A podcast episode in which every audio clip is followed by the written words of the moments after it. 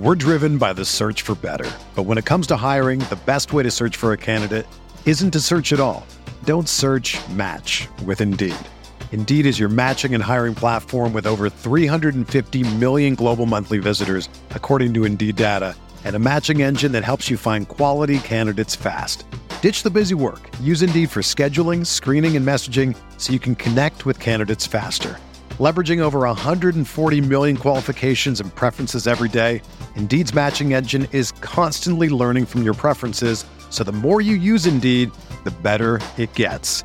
Join more than 3.5 million businesses worldwide that use Indeed to hire great talent fast. And listeners of this show will get a $75 sponsored job credit to get your jobs more visibility at Indeed.com slash BlueWire. Just go to Indeed.com slash BlueWire right now and support our show by saying that you heard about Indeed on this podcast. That's Indeed.com slash BlueWire. Terms and conditions apply. Need to hire? You need Indeed.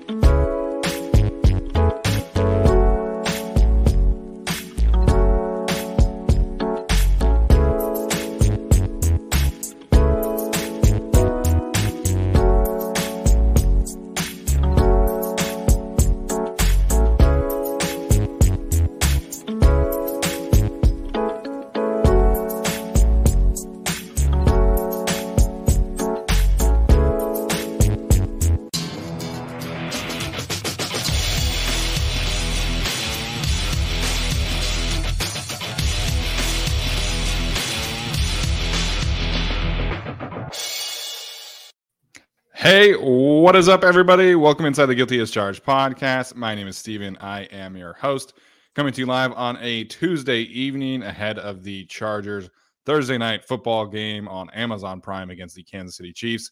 Excited to dive into everything about this game with my guys, Tyler and Alex. Tyler, we'll start with you, man. How are you doing tonight? I'm doing very well. And actually, wait, wait, just getting it now. The Broncos are now taking a timeout. My favorite thing about the whole time. Okay, first of all, Shannon Sharpe was hilarious in that, but the entire time you just see Peyton just like progressively getting like more stressed out, just like, and then at the end just has like looks like he's about to have an aneurysm. was so funny. Uh, appreciate the so content good. from uh, Nathaniel Hackett last night. So, mm-hmm. um, you know, go Hawks, baby. Um, Alex, what's up, man? How you doing tonight? Yeah, um, I uh, we do have to worry about the Chiefs this week, but I appreciate the Broncos' effort in hiring a Michael Scott from The Office as their head coach, who came out and said today that he would have done it over again if he had a chance um, to not take the 64-yard field goal. yeah, I'm sure he. Uh, I'm sure that kept him up at night a little bit. Um, you know the the logic behind like taking a timeout and then deciding to kick a 64-yard field goal in Seattle instead of trusting Russell Wilson was it was it was hilarious. I wasn't watching. I can't. I don't have a TV at my house right now. Um, but I was sitting there refreshing the game cast on ESPN, uh, and I was like, "Excuse me, they're trying a 64 yard field goal." So, oh man, it was a bad look. And that those are the kind of games that, of course, you know you cannot afford to have in the AFC West in 2022. So, uh, hopefully, the Chargers can uh, avoid that kind of performance. Uh, so first and foremost, uh, like I mentioned, we are here to preview the uh, Chargers game with the with the Chiefs. Uh, wanted to uh, first talk about a little bit of a health update uh, from the Los Angeles Chargers side of things. Um, you know, of course, you have to start with Keenan Allen. I feel like uh, probably not going to play in this matchup. It sounds like it's kind of considered a long shot as he deals with a hamstring injury. So um, going to be a big game, of course, for the rest of the wide receivers. Uh, we talked a little bit uh, on the game, or at least Arjun, you know, kind of brought up the question of, you know, did the offense change with Keenan Allen? And I think after rewatching the broadcast, uh, I think the answer is yes there. So Um, there was a lot of DeAndre Carter in the slot. I'm curious to see how that changes this week without Keenan Allen, as they kind of have. Uh, it's not a full week, obviously, but they have the you know four days to prepare for the Chiefs uh, and prepare with for life uh, without Keenan Allen on Thursday. So, um, Alex, what are you kind of expecting as they kind of cope with uh, the absence of Keenan Allen this week? Um, I mean, I think you have to keep things pretty similar to how they were on Sunday after Keenan Allen exited the game. I do think that means a lot of DeAndre Carter, but obviously Mike Williams has to get more involved. Um, you have to get uh, Josh Palmer more involved as well without Keenan Allen. Uh, and perhaps that means kind of opening up the playbook a little bit more. Wouldn't be surprised if they dialed up some deep shots to Jalen Guyton, who was pretty uh, not in the game, you know, too much last week uh, in terms of his usage. And obviously against the the Chiefs, he's kind of gotten usage, dropped that uh, touchdown in the end zone in the first game uh, last year. So I, I, mean, I do think they will try to get him involved, but really, I think it's just a team effort. You probably pull up Bandy from uh, the practice squad as well. So, all things considered, um, you just kind of have to try to move on without him. Obviously, you know, we'll get to X factors and all that kind of stuff later. But um, especially after his week one performance, Mike Williams has got to have a big game, and, and really just everyone else behind uh, Keenan Allen and that wide receiver room has to step up. Yeah, Alex said it best. Everyone's got to step up. Jalen Guyton needs to be more involved. Like I get him not being wide receiver three, but him playing what six snaps or whatever it was uh, and by the way, he was uh, wide open uh, in the end zone, would have kind of changed the narrative of what the you know the conservative offense if Herbert yeah. just hit Guyton in the corner of the end zone because he was wide open for a touchdown. So we'd like to see those guys get more involved. I'm still not convinced Bandy is the next guy up. I don't I don't really know what they would do. Uh, I guess it depends on the flavor. I don't I don't know if Bandy would be the next guy. He based on preseason play should be, but I don't know if they feel that way. Yeah, you know, if you're talking about replacing Keenan Allen, I think that conversation kind of starts with Josh Palmer. You know, that's kind of been uh, what they've done in the past, and I feel like he is he's the most you know similar in terms of body type, in terms of route running ability, physicality. So DeAndre Carter was was uh, fantastic on Sunday, right? He put out a great performance, and he could certainly do that again. But I feel like this could be a Jason Moore game in in terms of activation because you know you're putting Josh Palmer in the slot more frequently probably this weekend as opposed to uh, calling up Michael Bandy. Then you have again just kind of an overcrowded slot room. So I do expect Jalen Guyton to play more. Of course, you, you know he's going to be needed to play on the outside a lot as well. So um, we'll see how that works. Uh, sounds like a positive step for J.C. Jackson today, as he was uh, limited in practice. So the team will have their final walkthrough tomorrow morning, um, and then they will fly, they will fly to Kansas City, uh, which, as Alex points out, is not even in Kansas. Um, but uh, you know, we'll we'll know pretty early tomorrow whether about J.C. Jackson's status. Brandon Staley said yesterday that it was going to essentially be a 50-50 chance of him playing on Thursday. Uh, so Tyler, do you think he ends up playing, or do you think they kind of hold him out again? Uh, and does is there kind of any change for you in how you would approach him being out from Sunday? Any change? No, not really. Like based on what they did on Sunday, I think that was kind of the, the best that they could do. I'm feeling more positive, and obviously there is a positive step forward with him being limited. If it were a knee injury, a hamstring, whatever, then I don't think he would. But again, they keep telling us this isn't an injury; it's just a wound. Yeah. So if he's been sprinting as early as last week, and now he's limited in practice, if it, again, if, if there's no actual injury, I don't see why he couldn't be out there. If he's already able to practice in some limited capacity, I don't know what that looks like, but limited is certainly better than did not practice. Uh, so we'll see. But I, I, do think he's trending positive, and I, I, I actually think he'll be out there. Um, I don't think he'll be out there. I kind of expect the Chargers to err on the side of caution, especially on the short week. I think this would be more of a conversation if he was playing Sunday. Also worth noting that their yeah. Monday and Tuesday reports are all, you know, estimation um, in terms of where JC's at. Uh, definitely think there's a solid chance he does play. Really might be 50-50, kind of like Brandon Staley has indicated, but I do sort of expect how they've approached sports performance in the past. Obviously, how much money they put into JC Jackson that they kind of err on the side of caution here uh, and probably have him out against the Chiefs. Um, you also don't have like a obviously the Chiefs offense is dynamic, but you don't necessarily have a Davante Adams type player to worry about this week. Um, which you know might lead them to also kind of erring on the side of caution when it comes to JC. It's not necessarily a game he needs to play, even though we would all like to see him out there. Um, so I don't expect him to play. I, I, think that they roll out mostly the same, um, you know, quarterback rotation that they did last week. Yeah, you know, this is uh, going to be a big game for the slot defenders. Obviously, you know, that's where Travis Kelce is going to spend the majority of his day. Uh, Juju read, led them and uh, led the receiver room in targets and catches, which we'll talk to. We'll talk about him in a little bit. Um, so Bryce Callahan, of course, going to have a big game as well. So um, I don't think they necessarily need JC Jackson. I think you feel better about them, their chances of winning this game, obviously, if JC is out because that gives them, in my opinion, a big time advantage when talking about secondary versus wide receivers. Um, so we'll see. I think I lean towards him not playing, but like Tyler said, I am definitely more optimistic uh, about that than I was a few days ago. So, um, you know, we'll see about JC Jackson again. We'll uh, find out early tomorrow. Like Alex said, today is kind of an estimation. I know they had a workout. They obviously didn't like practice, practice. They're not going to practice practice tomorrow either, but they will have uh, a bit more of a a walkthrough kind of situation. So uh, we'll see early there. Um, then the other one again, uh, really unfortunate, but Donald Parham has not practiced. There has been no positive update about him recently, so he, uh, I, I guess you're just like not expecting to see him anytime soon. So obviously on Sunday, the Chargers called up uh, Richard Rogers. He only played three snaps, if I remember correctly. He did get a target in the red zone, which I thought was kind of uh, funny, you know, given the timing and how little he played. But um, maybe we see them change that up a little bit with Hunter Camp Kampmoyer, but sounds like they trust Richard Rogers more at this point. Yeah, uh, trust him to play all of like, three plays, like you said. I know. Donald Parham, like I, I can't figure out what's going on here at this point. I mean, wish kind of he would have gone to short term IR and Fehoko would have stayed on the roster.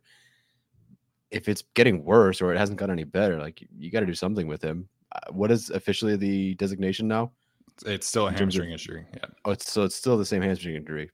It just got worse. Uh, I don't know. Yeah, man. Brandon Staley said that there was a setback, uh, which was you know led to him not playing. Hmm. So I think the setback was uh, not last week, week before that, when they were on like their preseason bye week. Hmm.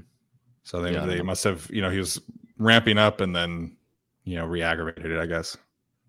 Yeah, I would like to see. So I only saw Nate Tice's tweet from the Athletic, but he said right now he's watching the Chargers tight ends do everything they can to ruin the game for the Chargers. Uh, if it is if the blocking was that bad, then I would like to see Hunter Kampmoyer activated over someone like Richard Rogers, who just like is not a blocker and barely played anyway. I believe McKitty and Everett played like a pretty significant amount of snaps too. Like they were in 12 personnel a lot. And They tried a lot of play action with those guys. so yeah. I would love to see maybe Kampmoyer get in there if it was as bad in the blocking department as Nate Tice indicates. Yeah, um, gonna be interesting to see which one they activate for this game. I still think they'll probably lean on Richard Rogers, given that they think it's the Chiefs and they need more of a receiver, even if it's for a whole three plays. um, like you know, like it was last game. Who knows? Um, as far as the Donald Parham injury, I don't know what to make of it at this point, but I think that they feel like he probably will be out this game given the short term turnaround, and then you have 10 days until the Jags game. So I would expect kind of a positive development by that point. And if we don't have one by next Sunday, then I think we're probably looking at some kind of IR situation, but I think they're just trying to ride it out for as long as they can. Yeah, absolutely. Um, to Tyler's point, you know, uh, Daniel Popper tweeted this out, but TruMedia had uh, Justin Herbert under pressure on like 48% of his dropbacks. And then you look at like the individual offensive line numbers, and they all look really good. So, um, you know, I, I, didn't feel like the tight ends was as bad as Nate Tice is making them out to be. I haven't watched the all 22 yet. Um, just went up earlier today, but I rewatched the broadcast yesterday. Um, and I didn't feel like it was a huge problem, but um, again, we'll, we'll have to wait and see there.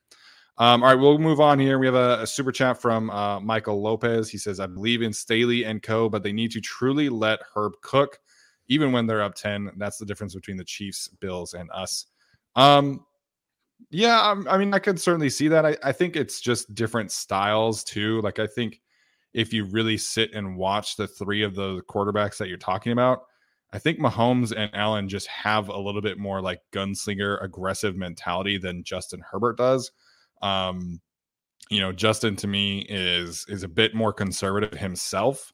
Um, so we'll we'll see how that kind of changes. You know, maybe down the road there's a different offensive coordinator that can kind of coax a little bit more gunslinger mentality out of him. Um, but it, it it definitely needs to open up a little bit more than last week, and I think Joe Lombardi admitted that yesterday himself. Yeah, it'll have to. We're not going to hold them to 19 points. no, not this Chiefs team. Not this Chiefs team. Um, all right, we uh, we're gonna dive back into the Chiefs off season like we did last time uh, with the Raiders. This is not going to be as extensive as the Raiders one was because uh, the Raiders had an entire new coaching staff and basically like 55 new players on the roster. So um, this will be a little bit quicker, but we do want to kind of revisit this and make sure you know we we have a conversation about the new players on the Chiefs that are are kind of making an impact here. So uh, that being said, Tyler is up here first. So uh, Tyler, take it away, man. Yep, I've got the coaching staff first. I also have a bit of a cough, so if I cough halfway through this, I apologize.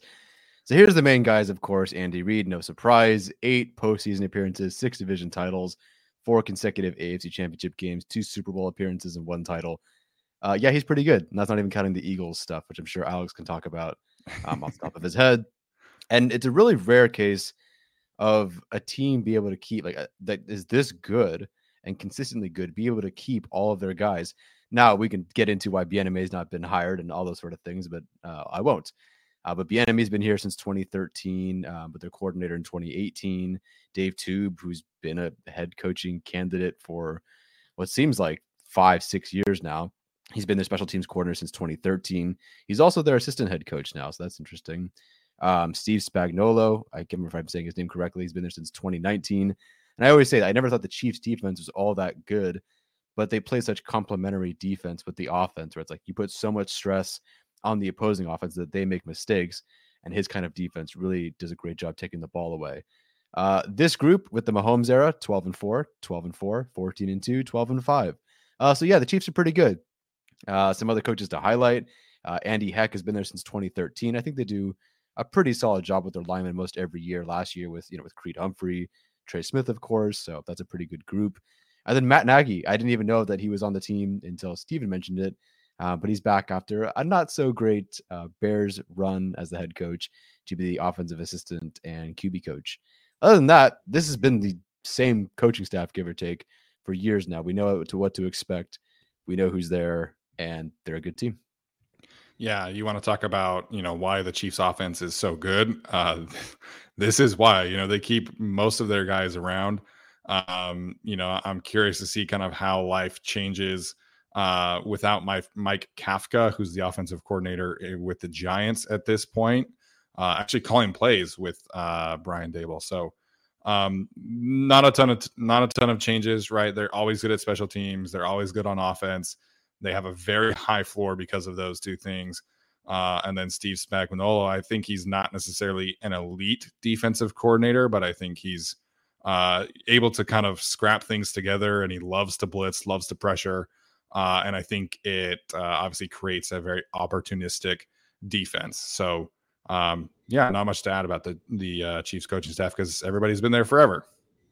Yeah, um, I mean Steve Spagnuolo, I think, is kind of an underrated defensive coordinator at this point. Um, I mean, back in the day when he was getting the most out of some of those Giants teams, uh, to all the way to now, where I, I think considering what the Chiefs have had on defense, they've never been this defensive juggernaut. It, you know, it speaks to staying around for as long as he has, uh, even though the Chiefs defense he has never been like elite. I think he's been a huge part uh, of what they've done. Obviously, um, Andy Reid to me right now is still the best head coach uh, in the league until Bill Belichick learns how to draft. Um, so or I hire people, or hire people, or pick an offensive coordinator. Uh, Eric Bieniemy, obviously, you know, you're just kind of looking at consistency at that point, and I think all the Chiefs players are really familiar with him. Holmes has a great relationship with him, uh, obviously. So uh, at this point, you kind of know what to expect there, and it just serves as a great contrast to you know what we saw from the Raiders this week, what we saw from the Broncos last night, where Kansas City has just been the model of consistency for you know a decade since they've hired Andy Reid at this point. Um, and you know, everyone else in the AFC West has kind of you know been cycling through coaches for you know quite a while at this point. So I mean, they run a tight ship, and um, the, the, Chargers are going to experience that uh, in this game and, and any future games against the Chiefs, just because they've been this way forever compared to the Raiders and the Broncos, uh, and even the Chargers to some extent, who are you know still trying to kind of find a coaching staff that is going to be there long term, even though we do currently believe in Brandon Staley. Yep, absolutely. Uh, appreciate the uh, super sticker from uh, Mama Shun as well. Um, all right, we'll move on here. Uh, of course, have to talk about some of the free agency moves that the uh, Chiefs have made. Uh, you can talk about Tyreek Hill to start their uh, veteran departures, if you will. They also lost Melvin Ingram, who's currently with the Dolphins as well. Uh, Tyrann Mathieu down there in uh, New Orleans, along with Daniel Sorensen, uh, sticking around together, those two and then uh, Charvarius Ward leaves to San Francisco. Uh, played a fantastic game for the Niners on Sunday. So um, a lot of different moving parts there, a lot of veterans. Uh, so they went out and replaced them with a lot of young guys, which uh, Alex is going to talk about in a little bit. Um, but they replaced Tyreek Hill with Juju Smith Schuster and Marquez Valdes Scantling in free agency. Um, those two players were uh, at least in terms of the receivers, were second and third on the team in receiving. Juju Smith Schuster, uh, six catches, 79 yards on Sunday against the Cardinals. Marquez Valdes Scantling, the uh, tall, lanky speedster. You can kind of consider him the uh, Michael Davis version of a wide receiver, just big, tall, fast kind of player. Uh, four catches, 44 yards on Sunday against the Cardinals. So, um, very different mix of uh, receivers as opposed to kind of what they've had in the past. They've never really had a Juju Smith Schuster type of slot receiver. Um, really gives them a, a, very interesting blend of balance with Travis Kelce because, like I said, you know, they they've typically had Tyreek, Travis Kelce, and then basically just a bunch of speedy YAC receivers. So that's not necessarily Juju Smith's game, Juju Smith Schuster's game. Uh, so very curious about how that uh, works out. Uh, Tyler has here safety slash kicker Justin Reid. um, I don't know if you guys watched the like audio of him like being told that he was gonna go kick. It was actually really really cool to see. Um, I guess he was a kicker in high school and played uh, some soccer as well, uh, and then actually got to kick in some college games uh, back in the day. So um, Justin Reid as a kicker, I think, is a really fun story. Um, you know, they did sign a, a, practice squad kicker today, but um, as a safety, it, again, it's a very different kind of safety than what they are used to having in Tyrann Mathieu. He's kind of playing more in the box, more, um, you know, inside, you know, being a physical presence as opposed to Tyrann Mathieu, who was uh, essentially a, a, slot hybrid corner, uh, if you will, for the last few seasons. Really a, a, coverage guy. Reid's a little bit more of a thumper, a little bit more of a blitzer. Um, and that's who he's going to be much better in run defense for sure. Uh, but he's, you know, he's he's not uh, the honey badger by any means. Uh, Carlos Dunlap and Danny Shelton along the defensive line, very recent additions, both signed in training camp. Um, mostly depth players. Danny Shelton was on the Giants uh, last year and was is a big, very big boy uh, up in the middle of the defense there. And then Carlos Dunlap uh, it's kind of their backup pass rushing type. And then Ronald Jones, the running back, uh, lost his uh, job already to Alex's guy, Isaiah Pacheco. I'm sure he'll talk about in a little bit. Uh, but he is on the roster, was obviously the Tampa Bay Buccaneers uh, leading rusher over the last few seasons. So uh, these are the notable additions and losses from free agency for the Chiefs. Yeah, my bad. I forgot to include Jerick McKinnon. So my bad over Ronald Jones. Wasn't he on the team last year though, or no? Good question. Never mind. I never make mistakes. Yeah, you're good. I think you're fine. All right, uh, Alex, you can uh, take it away, man. Yeah, um, I mean, we did an episode on the AFC West draft classes in general, and I think by far and away our favorite non-Chargers draft class was uh, the uh, Chiefs draft class, and just all of the guys that they were able to pick up. Um, you know, you kind of just look at the group over here. Um, you know, the big loss for them for this game is Trent McDuffie, who just recently went uh, on IR after suffering a hamstring injury. But really, they have six guys here that are going to play significant roles in this game. George Karlaftis had six quarterback pressures uh, last week against the Cardinals. You know, Skyy Moore, who had a big catch for 30 yards against the Cardinals as well, is going to be one of their big, uh, you know, presence uh, in the receiver room with Juju and Marquez Valdes Scantling. Uh, guys like Bryan Cook and Leo Chenal are going to have to play as well. And just because Trent McDuffie got injured, Joshua Williams and Jaylen Watson will as well. Uh, Isaiah Pacheco had 12 rushes for 62 yards and a touchdown last week. Uh, so, of course, my propaganda, but uh, you know, I think he he showed why he should have been drafted a little bit higher than the seventh round by the Chiefs. Sucks that he's there. But um, yeah, all of these guys are going to have to contribute in this game, and we don't normally say that about Chiefs draft classes. But after you know you have losses like Tyreek Hill, and you have losses like uh, uh, Tyrann Mathieu and everything that they kind of lost in the roster turnover in the offseason. It just made their rookie class so much more important. Um, and so far, it really seems like they've nailed it.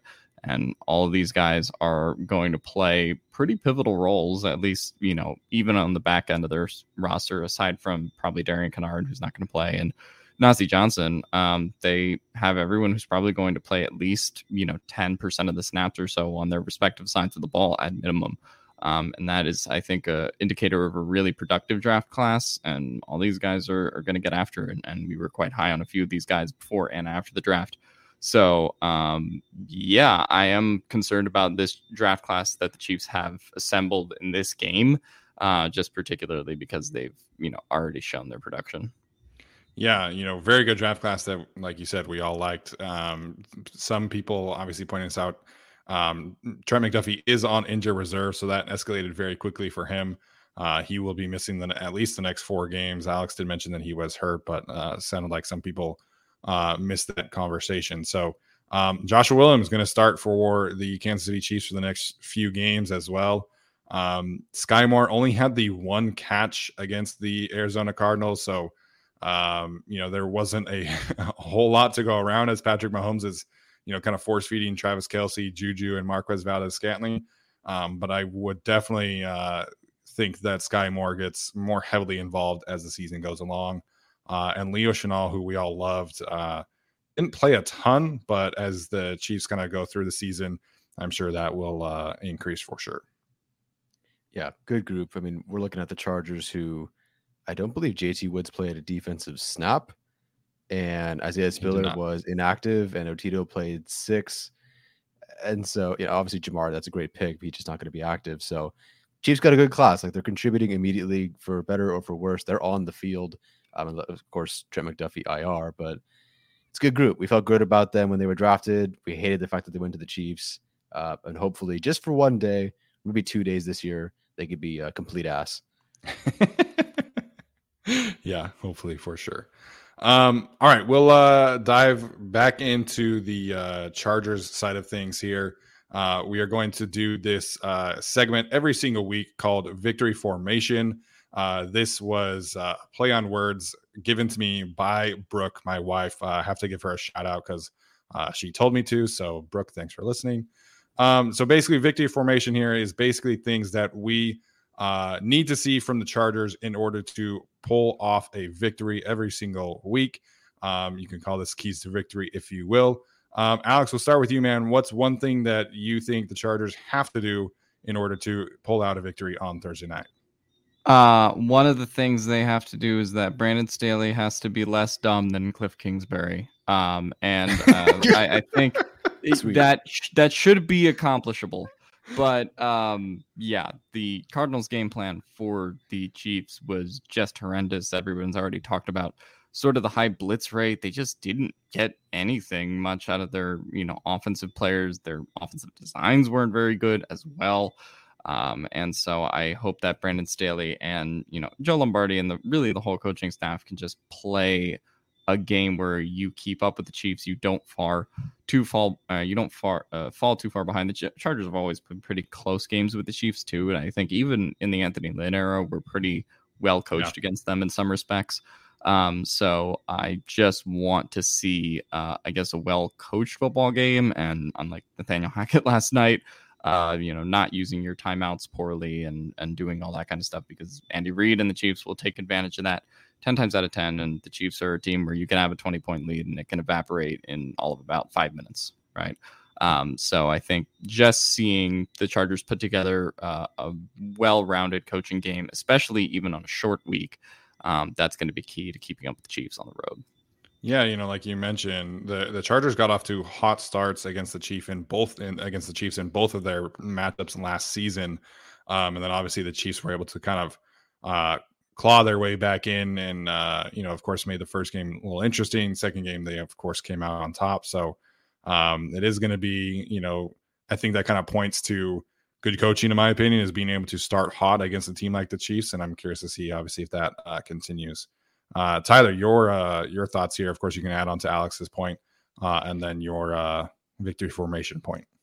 Yeah i mean i'll just add in related to that, Asante Samuel Jr. and Michael Davis, especially if JC's out, which we don't know, they got to show up. I mean, it was really cool story that Asante Samuel Jr. battled, and I admire him for that. But he he did allow nine catches for 108 yards and a touchdown.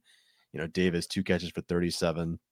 They got to step up uh, because the Chargers do not want to have to blitz, and they don't want to have to do extra things. They want to be able to rush four, rush five, or whatever, and get home.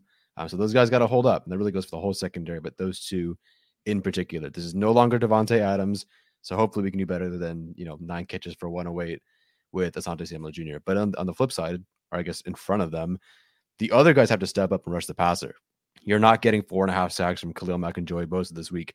I don't think, although I won't tell Khalil Mack that because I, I, feel like he would go out of his way to get six. Um, but other guys got to step up. We had Sebastian Joseph Day, Austin Johnson, Chris Rumph, Kyle Van Noy, Jerry Tillery, Otito Ogbonnia.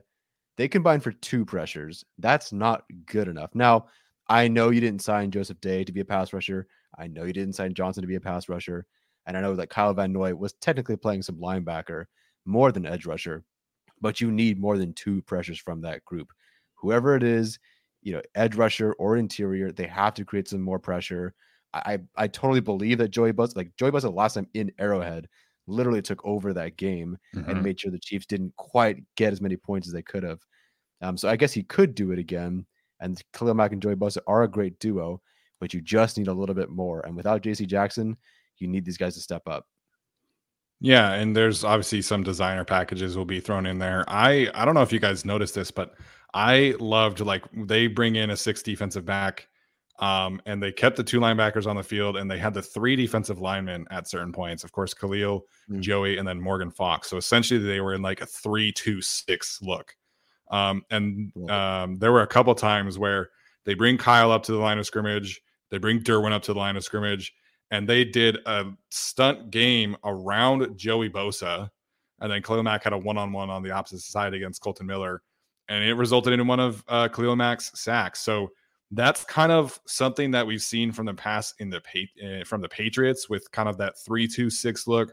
Kyle Van Dont'a Hightower kind of blitzing up the middle, blitzing up the A gaps, looping around, doing stunts in games. So I loved watching what Brandon Staley uh, did in that regard to kind of cook up some pressure against Derek Carr. So we've seen Drue Tranquill have some moments as a blitzer against the Kansas City Chiefs in the past. He's very good at that. Um, Cal Van did come close to uh, Derek Carr a couple of times on some some blitz action. So um, those two guys, I think, will play a part in that role as well. All right. So uh, my point here, I'm going to talk about this being a very important uh, wide receiver game for the Chargers. I'm, I'm not just mm-hmm. talking about like bouncing back and being okay. I need to see Mike Williams and Josh Palmer dominate this game and really just attack the Kansas City Chiefs corners because that is not something the Arizona Cardinals did uh, at all this week. Um, outside of like one deep shot to Mark Marquise Hollywood Brown, everything was like zero to nine yards uh, for the Arizona Cardinals offense. Just did not make any kind of sense to me. Um, you know, their leading receiver, at least in in terms of yards per route run, uh, was a guy named Greg Dortch, who Alex and I were kind of joking before the show. We had never heard of him until uh, looking at this stat sheet. Um, and even that, man, his his yards per route run was 1.5. Uh, so you had Marquise Hollywood Brown, who they traded, uh, as we all know, a first round pick for. Uh, he was at 1.02 yards per route run. Andy Isabella, who only played you know 15 snaps, 0.67 yards per route run. AJ Green, 0.42 yards per route run. They did not test the the Kansas City secondary at all in any kind of facet of the game. So you you're going up against the secondary again that does not have its best corner, who was already a rookie, not necessarily an established guy. You have Rashad Fenton and Josh Williams probably starting on on the outside. This needs to be a game where Mike Williams and Josh Palmer dominate. And I'm not talking about like a cute little 50 yards. Like I need both of them over 85 yards, both of them, you know, being a threat in the red zone. And, you know, I, I think they're up for the task. Right. I think Josh Palmer is a fantastic player. You know, there were some really good routes that he ran on Sunday, got open, uh, and then Justin Herbert had some pressure and did not, uh, you know, was not able to find him. So I think you could make an argument for Mike Williams in that same kind of vein as well. They neither of them were able to really kind of assert themselves, and I need them to do that this week. And uh, as DZ points out, Jalen Guyton, I think you need to see a, a yeah. couple big plays to Jalen Guyton this week as well. Yeah, the good news with Mike Williams after his rookie year, 22 catches, 344 yards, four touchdowns, two two point conversions, and a rushing touchdown in Arrowhead. So if there's a get right game for Mike Williams, it's this one. We're driven by the search for better. But when it comes to hiring, the best way to search for a candidate isn't to search at all. Don't search match with Indeed. Indeed is your matching and hiring platform with over 350 million global monthly visitors, according to Indeed data, and a matching engine that helps you find quality candidates fast. Ditch the busy work. Use Indeed for scheduling, screening, and messaging so you can connect with candidates faster.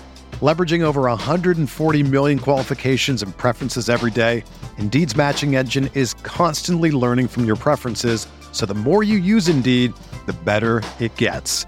Join more than 3.5 million businesses worldwide that use Indeed to hire great talent fast. And listeners of this show will get a $75 sponsored job credit to get your jobs more visibility at Indeed.com slash BlueWire. Just go to Indeed.com slash BlueWire right now and support our show by saying that you heard about Indeed on this podcast. That's Indeed.com slash BlueWire.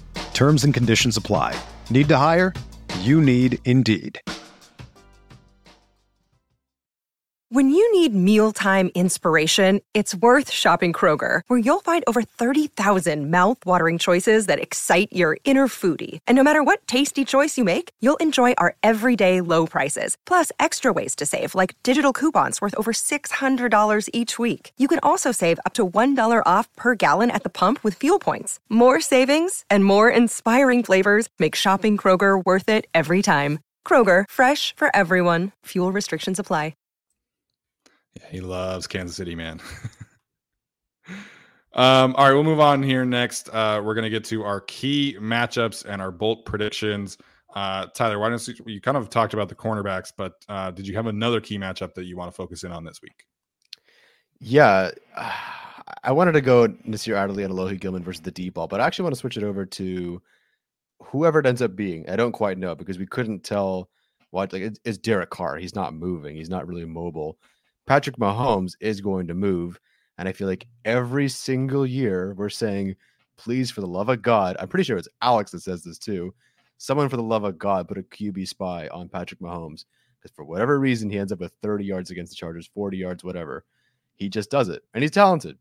So whether it's Kyle Van Noy, whether it's Kenneth Murray, who apparently looked great, and I, I think he did, I just didn't watch it yet.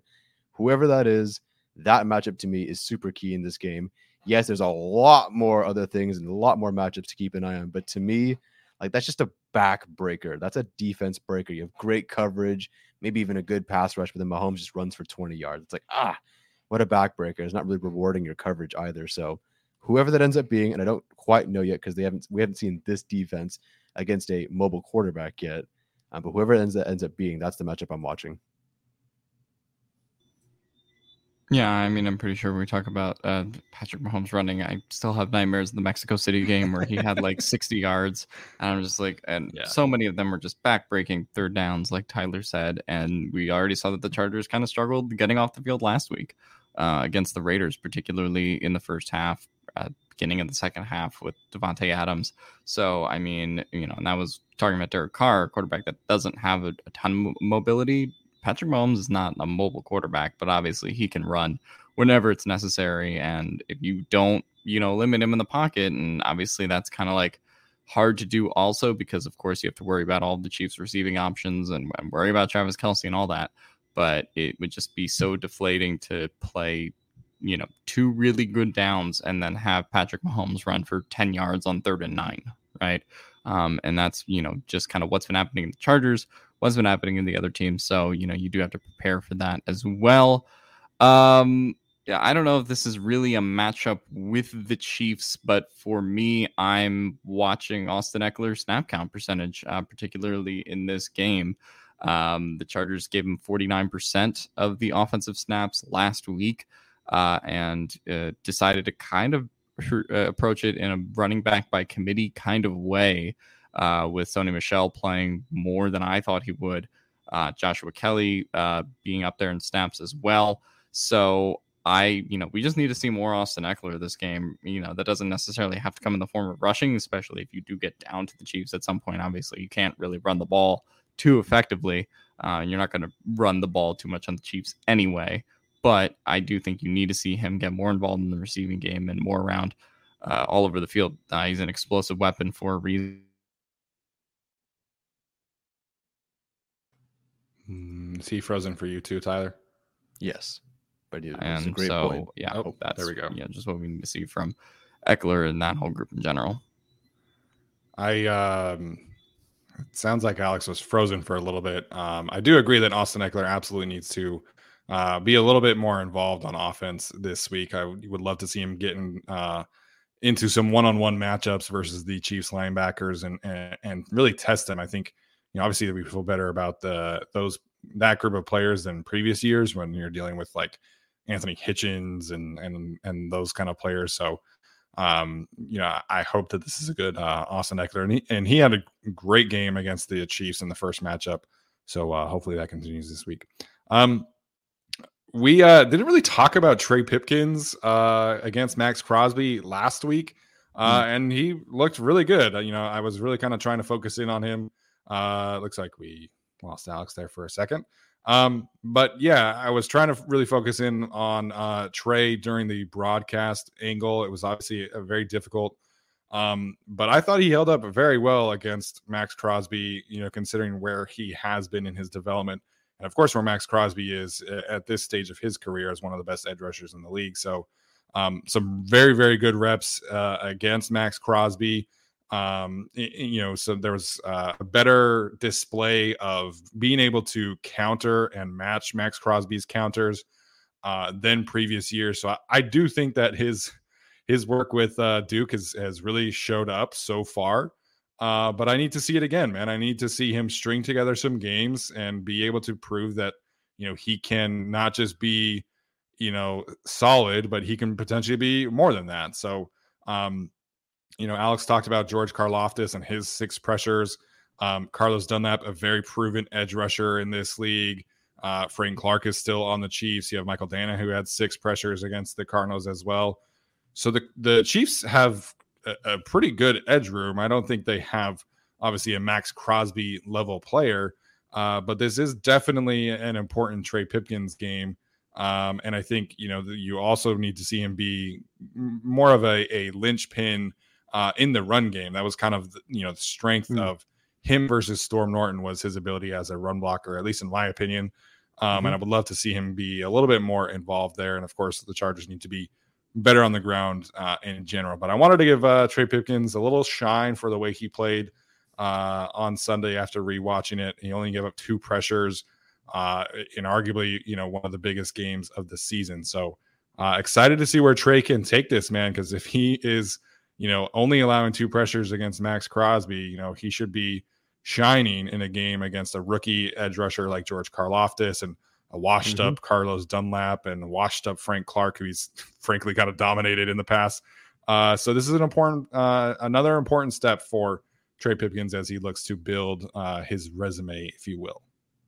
I always get these mixed up. Your right defensive end or outside linebacker lines up over the left tackle, yeah? Yeah, right defensive end would be lining up against Rashawn Slater.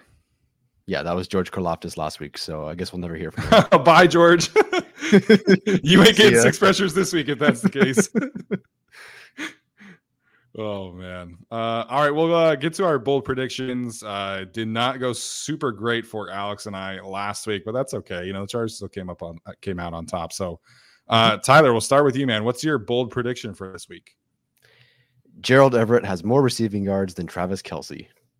Oh, spicy, spicy. Explain, please. Uh, we have Derwin James. fair, very fair. Uh, Derwin all over the place last week. Uh, I think we probably see him cover Travis Kelce a little bit more than he covered uh, Darren Waller. Um, all right, my bold prediction. I'm gonna go Let's see. I went with the interior defensive line showing up in as pass rushers last week. Again, that did not go very well. Uh, so I'm going to pivot back to the linebackers, man. I mentioned uh, Drue Tranquill and his past history as a blitzer. Kyle Van Noy was very close. Uh, we've seen Kenneth Murray have some success as a pass rusher, quietly played pretty good on Sunday, in my opinion. Uh, so I'm going to say we get uh, one sack out of the linebacker room, and I'm going to say we get four tackles for loss from that group this week big game for the linebackers. Um, yeah, I'm I'm not bold enough to predict Gerald Everett uh, getting more yards than Travis Kelce. I hope Derwin James has that great of a game, uh, and if he does, then that probably means that the Chargers ultimately won on Thursday.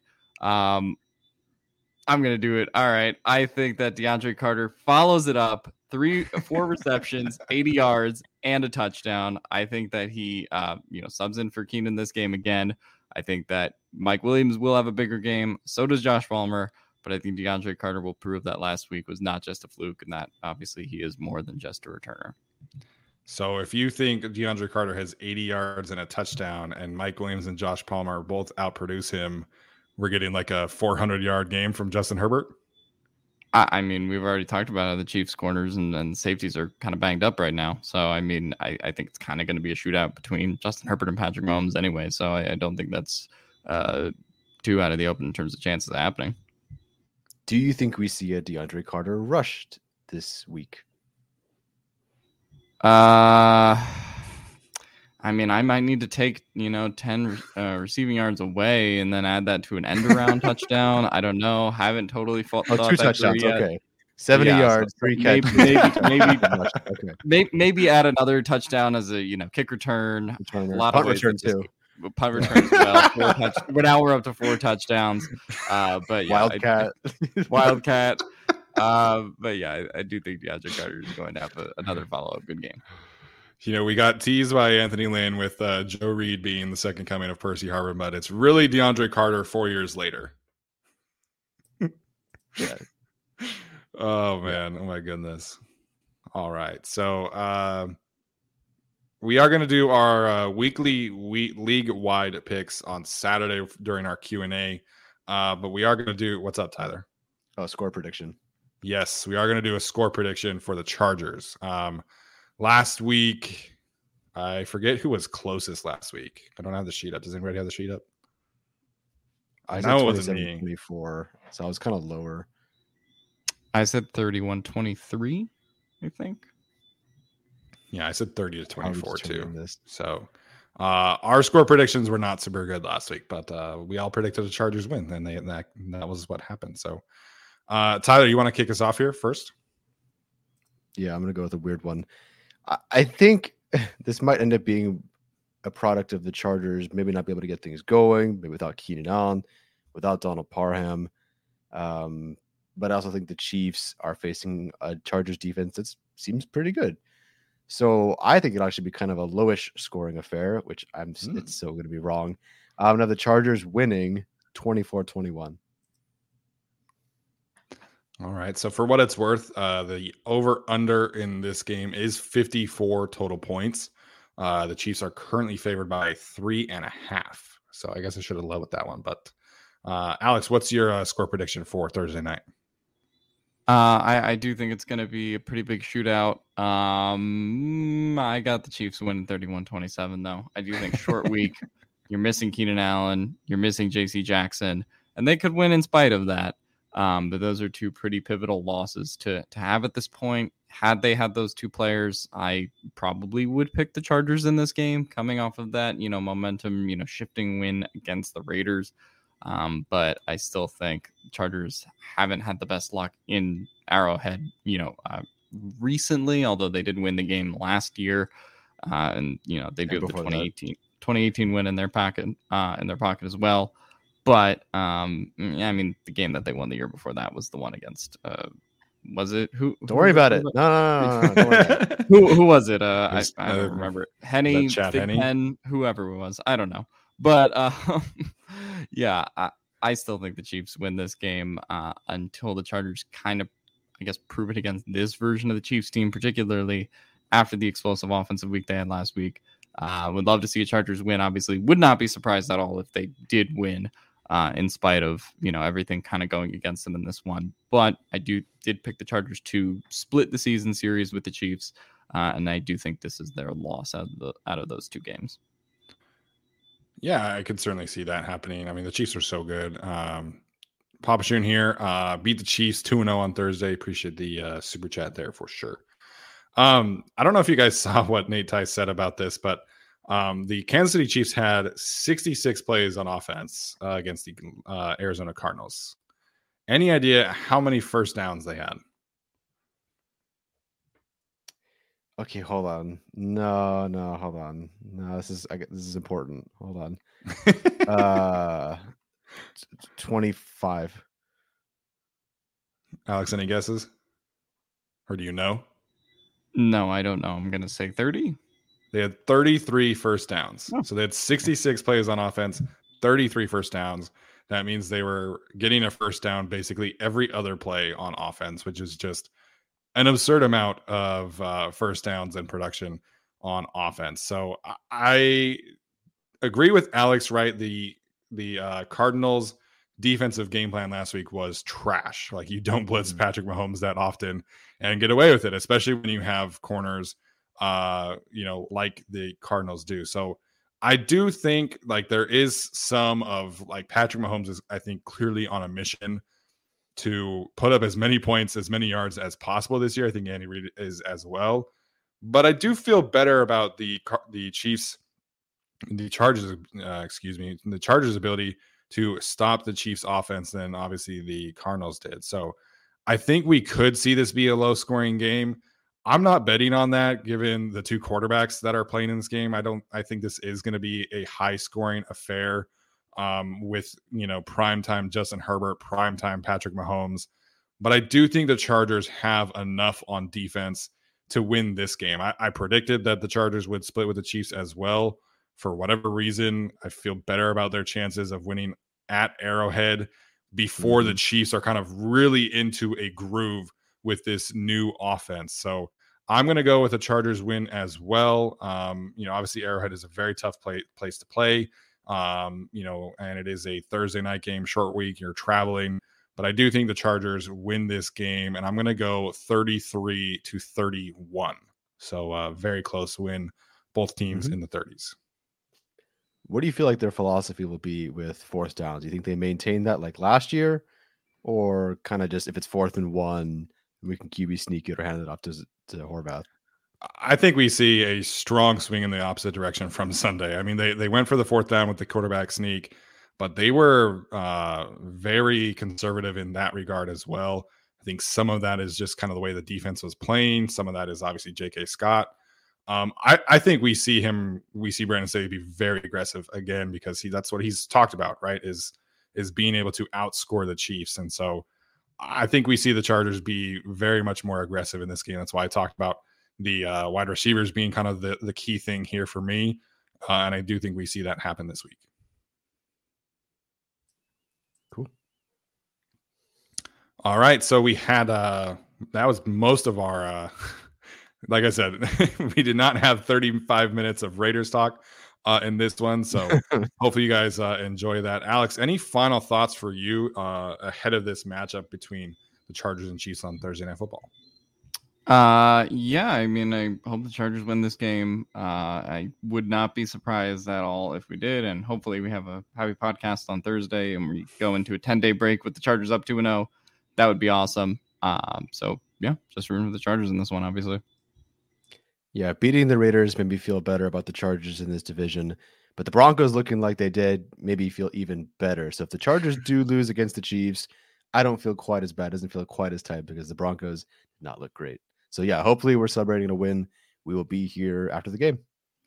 Yeah, I, I have to say, I feel like this uh, four horse race in the AFC West was a little bit uh, exaggerated. I do think this ultimately does become Chargers and Chiefs down the stretch. We have one team in Vegas that doesn't believe in offensive linemen or cornerbacks, and the other team that doesn't believe in their $250 million quarterback. So, fun combination. Um, we didn't talk about this a ton. I will say this is going to be a much bigger test for the Chargers' run defense. Um, the Chiefs ran for 130 yards against the Cardinals. Again, it was, it was, a blowout, right? But all three of the Chiefs running backs that touched the ball averaged over five yards a carry uh, against the Cardinals, who um, were a tad better than the Chargers against the run last year. Granted, JJ Watt didn't play in this one, uh, but we didn't talk about it much. I wanted to throw that out there this is going to be a very tough test for the Chargers' interior defensive line and their linebackers as they try and uh, play light boxes against Mahomes and be able to stop the run effectively on Thursday. Yeah, that's a really good call. So uh, that's going to do it for us tonight, guys. Appreciate everybody that uh, was in here in the chat tonight. We had over 300 pretty much consistently for the whole show. So we really appreciate that.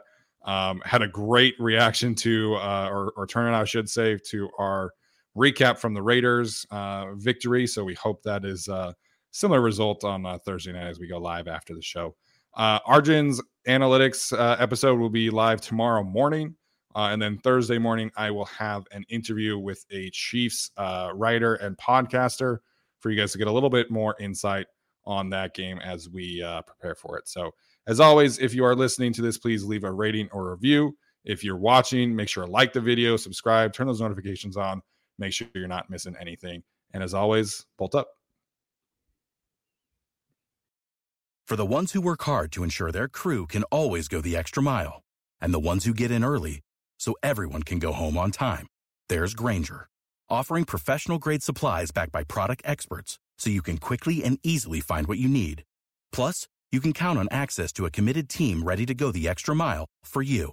Call, clickgrainger.com, or just stop by. Grainger, for the ones who get it done.